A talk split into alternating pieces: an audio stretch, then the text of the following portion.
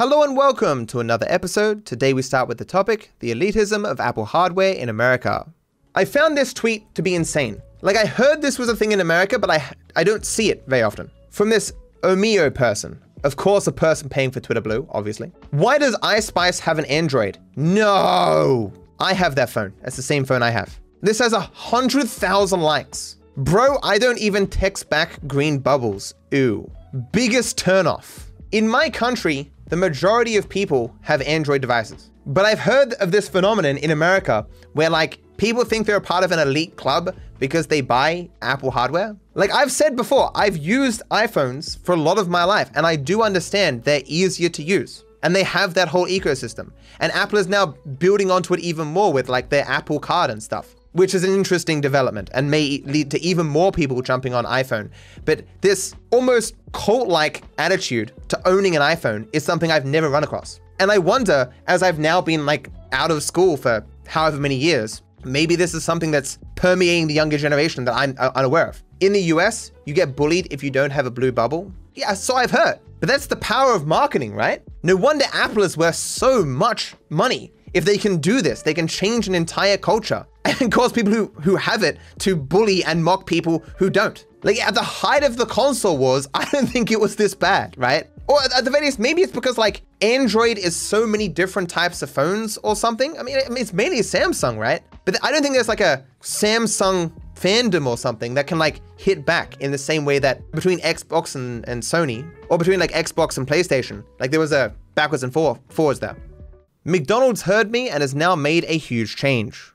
So the most dedicated of Rambles watchers would remember once upon a time I complained about something at McDonald's that really annoyed me. I once upon a time said that I hate that on the mobile app you can't put Big Mac sauce on double quarter pounders because Big Mac sauce and double quarter pounders is great and you can do it in the store, so why don't they let you do it in the app? You can put chicken burger sauce on it or whatever, just not Big Mac sauce. But McDonald's tweeted this out. My saucy secret is out. Starting on the 27th of the 4th, you can put Big Mac sauce on everything, only on the app. Is it a bit egotistical or self importance for me to say that I probably caused this to happen? That when I complained about this, I have connections enough that someone at McDonald's is like, yeah, why not? Why can't you put Big Mac sauce on everything? And so now it's a thing. Basically, what I'm saying is, you're welcome. This is a good change. The world is now at least 2% better than it was before. It's basically like I'm a hero? What do you mean, basically?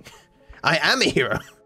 TikTok CEO provides insights on how the algorithm works. So we've talked before about how algorithms work on social media and how it like draws commonalities between different users to find what other users are likely going to be interested in. And while this is like fairly common knowledge now, it is nice when like higher ups at these social medias confirm this to be true. And this is something that a head honcho at TikTok recently did. I'm going to simplify this a lot, but the machine learning, the recommendation algorithm is really just math. So for example, if you, if you liked videos one, two, three, and 4, and I like videos one, two, three, and 5, maybe he liked videos one, two, three, and 6, then what's going to happen is, because we like one, two, three at the same time, he's going to be shown 4, 5, 6, and so are we. And you can think about this repeated at scale in real time across more than a billion people. And of course, you know, AI and machine learning has allowed this to be done at a very, very big scale. And what we have seen, the result of this, is that it learns um, the interest signals that people exhibit very quickly and shows you content that's really relevant for you uh, in, a very, in, in a very quick way. The questions I have are related to what happens when the videos don't have any views. Like you can understand how when a bunch of different videos have views on them, they can draw commonalities. But what if something has no views, no interest points? What are the starsing parameters that are used to make a video reach new people? Because obviously these algorithms have moved away from analyzing thumbnails and titles and tags and stuff because people just lie in those. They're more interested in how the user base actually interacts with the content. But when there's no interaction at all, what is it basing it off? I assume that they using those older data points, which is thumbnail, title, tags, and all that stuff, and the nanosecond it gets any sort of feedback, it just discards that and just goes off how the users are interacting with the content. But they never talk about that. To me, the way this algorithm would work would seem to just constantly reinforce what is already popular, what it already has the most user interactions on, the most data points on, and making it much harder for new people to really get in. Anyone who already has a lot of views will have the most data points and therefore will get their content shown to the most people in a constant feedback loop. They get shown to a small audience, possible, where they just like randomly give it to people and then hope to get sufficient data that they can extrapolate that to the people who actually want to watch that content. But what I mean is, we can speculate, but they don't talk about this. It is interesting how many dislikes there are on that video, though. Like, there are some people who really, really hate TikTok and any kind of mention of it and think it's destroying civilization, and there are other people who love TikTok in every single way, shape, or form. Are you breaking the law when you stream video games? So I ran across this TikTok. All it's really saying is the obvious, where if you buy a video game, it doesn't give you a license to stream or make content out of it. It's not even really obvious that it, it meets the guidelines of fair use. Whenever someone points this out, there's always some pushback from people. Anyone gonna mention how fair use laws work and how streaming and providing commentary is transformative, and that is the streamer's content? People out here being like, look, you paid 60 bucks for a video game, now you have a license to use the characters of the Nintendo IP in any way that you want. I'm gonna start selling Mario merch because I bought myself Super Mario Sunshine 20 years ago. Let's fucking go.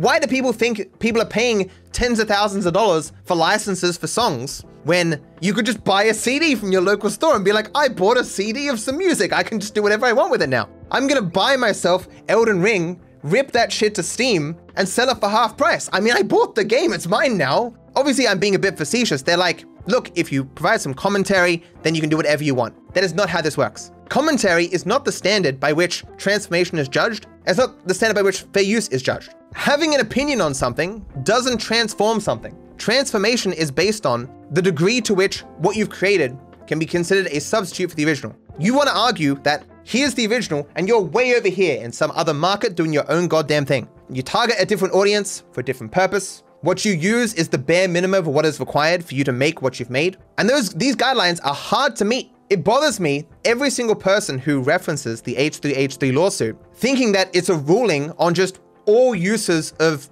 content. Well, H3H3 said some words and therefore he won his lawsuit, which is not the case. That lawsuit specifically, as the judge outlined, was not a ruling on all forms of fair use or all forms of reaction content or anything like that. Because he transforms a pickup video for people who want pickup tips into a comedy video for people who want comedy. Completely different markets, a completely different audience for a completely different purpose, used 60% of the original work, which the judge called a substantive usage, like a huge usage of, original, the original work. But just because you use 60% or even 100%, it doesn't mean that you can't hypothetically meet the guidelines of fair use. It's just the more that you use, the harder it is to argue that you're making a differentiated work. But so many people, especially young people, forget all the years where video game companies were striking down all video game content on YouTube. And they think that I see live streamers all the time live streaming gaming content, so therefore it must be legal, which is not necessarily. Most of what we get away with in regards to gaming is because if you look at the TOS of any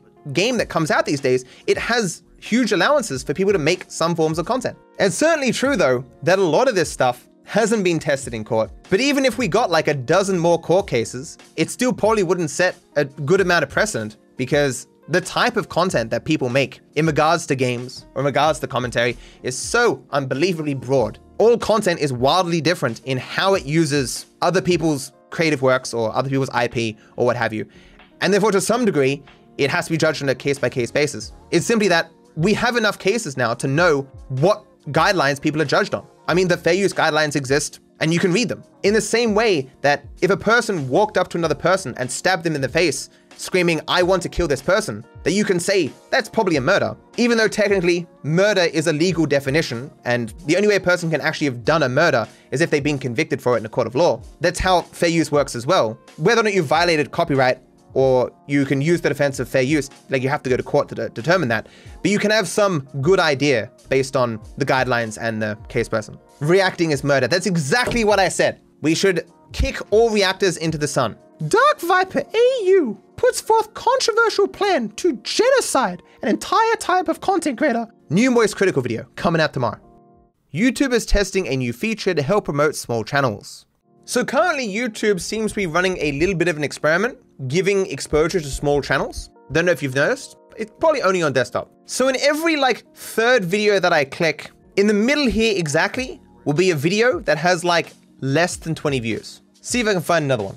So I opened a bunch of videos. On my fifth one was this. Did Obama really kill people every Tuesday? Maya K, 45 views. That is a, a weird video, way outside the purview of what I would want to watch, but it's there. And so this has been going on for me for about a week.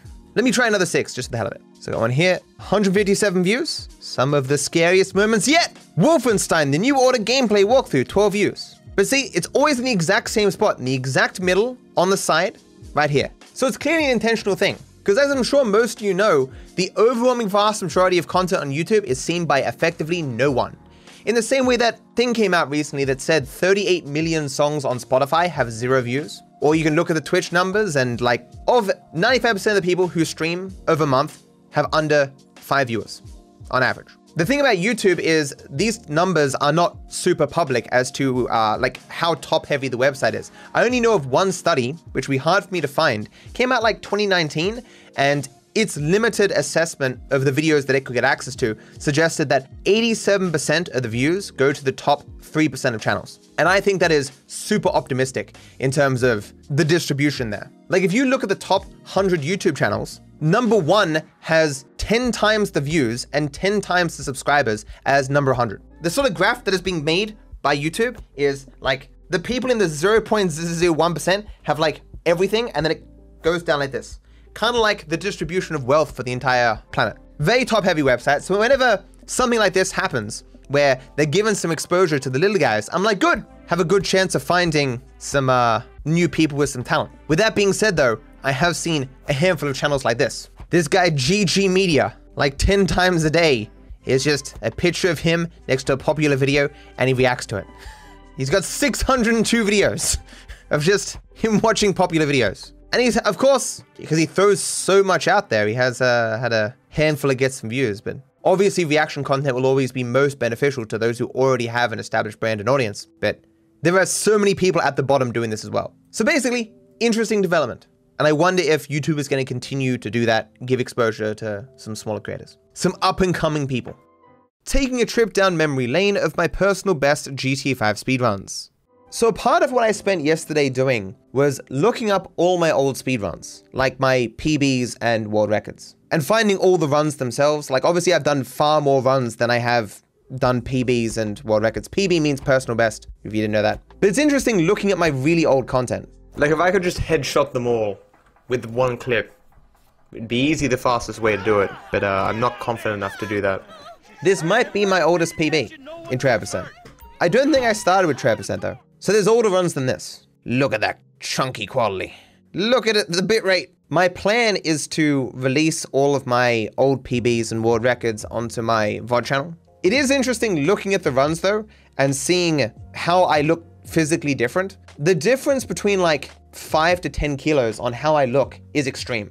Like right now, I'm on, I'm like chunky Viper AU. I lose five kilos and my face is like half the size. One thing I'm happy about though is that I had the presence of mind to download all of my old Twitch highlights before I remove them. I'm kind of screwing with the uh, the people who just listen to the audio, but this is a list of all the games that I've played on Twitch and the handful on YouTube. There are 189 of them, and on the side here represents like do I have footage of them? It doesn't necessarily mean I have all the footage, but turns out I'm not missing nearly as much as I thought I would be. Like most of what I'm missing is stuff that I played for like under an hour. Sid Meier's Civilization. Loaded that up, was like, this isn't really, really my thing. Darkest Dungeon, For the King, Nidhogg 2, Spellbreak. I actually think I have the spell. yeah, I have the Spellbreak footage. The Wind Waker HD, played that for like half an hour or something. Don't have that footage. Most games that I played a lot of, I have the footage of. I think the only reason that is the case is because pre 2019, I didn't play that many other games than GTA 5. Therefore, there was just less to lose. What will I do if my channel dies? Who knows when that's gonna happen and what a death of a channel even means? Like, if I'm getting a million views a month, which currently would be like 1/15th of what I get right now, would I still be willing to do stuff on my channel? I think I would. It's hard to imagine a time where I ever wouldn't be just uploading a handful of things to the channel. So would my channel be dead at that point? One thing I will certainly do before I stop uploading is make sure like I've covered every single potential issue with my channel or my history or controversy put everything out there because I would hate to have one of those like garbage downfall videos made about me that's just full of misinformation. You know, one of those Sunny V2 videos where like he looks at a natural decline of a channel as a person just moves on to other things and he's like, how did this channel die? What did they do wrong? When in reality, it's just like every channel has its growth, its peak, and then slight decline. But a lot of these channels look at that natural decline of viewership and they act like the person's done something wrong. Like no one's popular forever. I want to make sure if when I do eventually leave, that I'm leaving on my own terms and I'm explaining why I'm no longer there. I don't want people to speculate. Is my merch store coming back?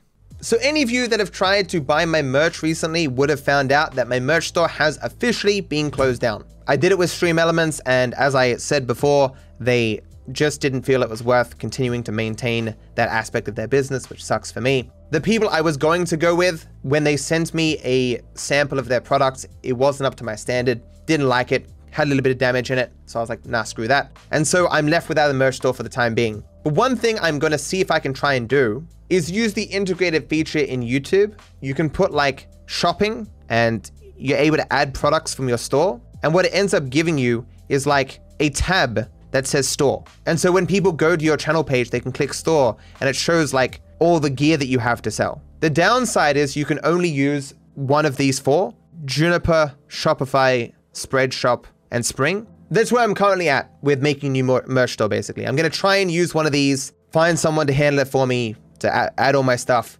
and eventually, long term, I hope to eventually have a store button on my channel page. Probably doesn't matter for most of you, but for those who are interested in getting some of my merch, it will be back, hopefully one day. My memes are getting used everywhere. So you guys, of course, know of my little meme where I'm like, you disingenuous, dense motherfucker, and I'm ranting and raving as I have done far more in the past, but still do on occasion. Many of you likely don't know that it is a meme that is sometimes used outside of like my community for different purposes. And here's an example. MF Doom fans, when your favorite song is Doomsday instead of a barely comprehensible 3 second audio file from a floppy disk recovered from a small house fire that occurred deep in the slums of Venezuela on the 21st of March 2001, entitled Cowbell.mp3, and is written by his 63rd alter ego, Sir Dibbity Doo of the Doo Wop crew.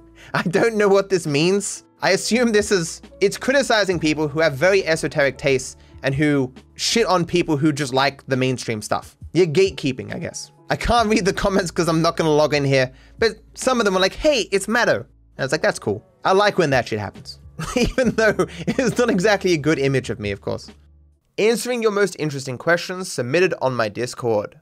In regards to content creation, what would you consider your best decision or lucky turn of fate? Clearly, scrolling through Twitch and seeing Witwick's speedrunning GTA 5 and that I was coincidentally looking for something to speedrun, and that I happened to have already bought the game two weeks prior. The those three things coming together, and me deciding to speedrun GTA 5 was probably the most significant thing that has led to me being who I am today in regards to my content. Of course, I assess that as lucky without knowing what alternative realities there could have been had that not occurred. For all I know, I got very unlucky. Maybe I would have scrolled two more pages and found a Mario speedrun and decided I'm going to be a Mario speedrunner, and I could have been 10 times more successful than I am right now. But that's very unlikely. It is clear that GTA 5 has been a gateway to content creation success for me, and I'm not confident at all that I could have done it another way, as success is very hard to achieve in this industry. Your 2019 epiphany about YouTube content was pretty important too. Yeah, that I stopped focusing on Twitch and I moved into making YouTube content. There are actually probably like two dozen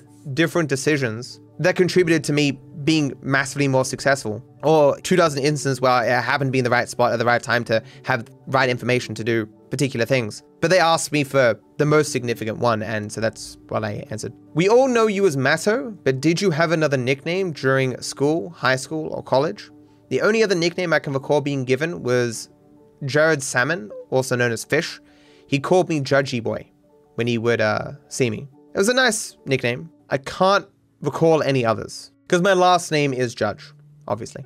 Do I use my background in psychology often? Depends what you mean by use. Obviously, my experiences in university and the things that I learned during that time have shaped who I am as a person. So you could say that I use that information every single day in some indirect way. But obviously, directly, I do not use my psych knowledge very often. It is actually hard to distinguish sometimes what things I picked up at university versus just in my own interest in the topic or my own interest in philosophy, either prior to that point or afterwards. Like you don't remember the exact time and place you learn of anything, right? It's also sometimes hard to determine exactly the root of a particular idea that you have. But obviously, I don't use my psych degree as a Twitch streamer or YouTuber, right? As a psychology major, what was your original work goal, if no YouTube? I assumed I would just end up in the public sector, in some community service role or something, uh, where I would just help people with their issues. But I didn't have a specific, I want to get this exact job. It was more just a sort of vain life that I wanted to move into, which was the study of people, behavior, why people have issues, and potentially alleviating such things. So we ended here. Thank you for watching and joining me on my new channel. I wish you all the best.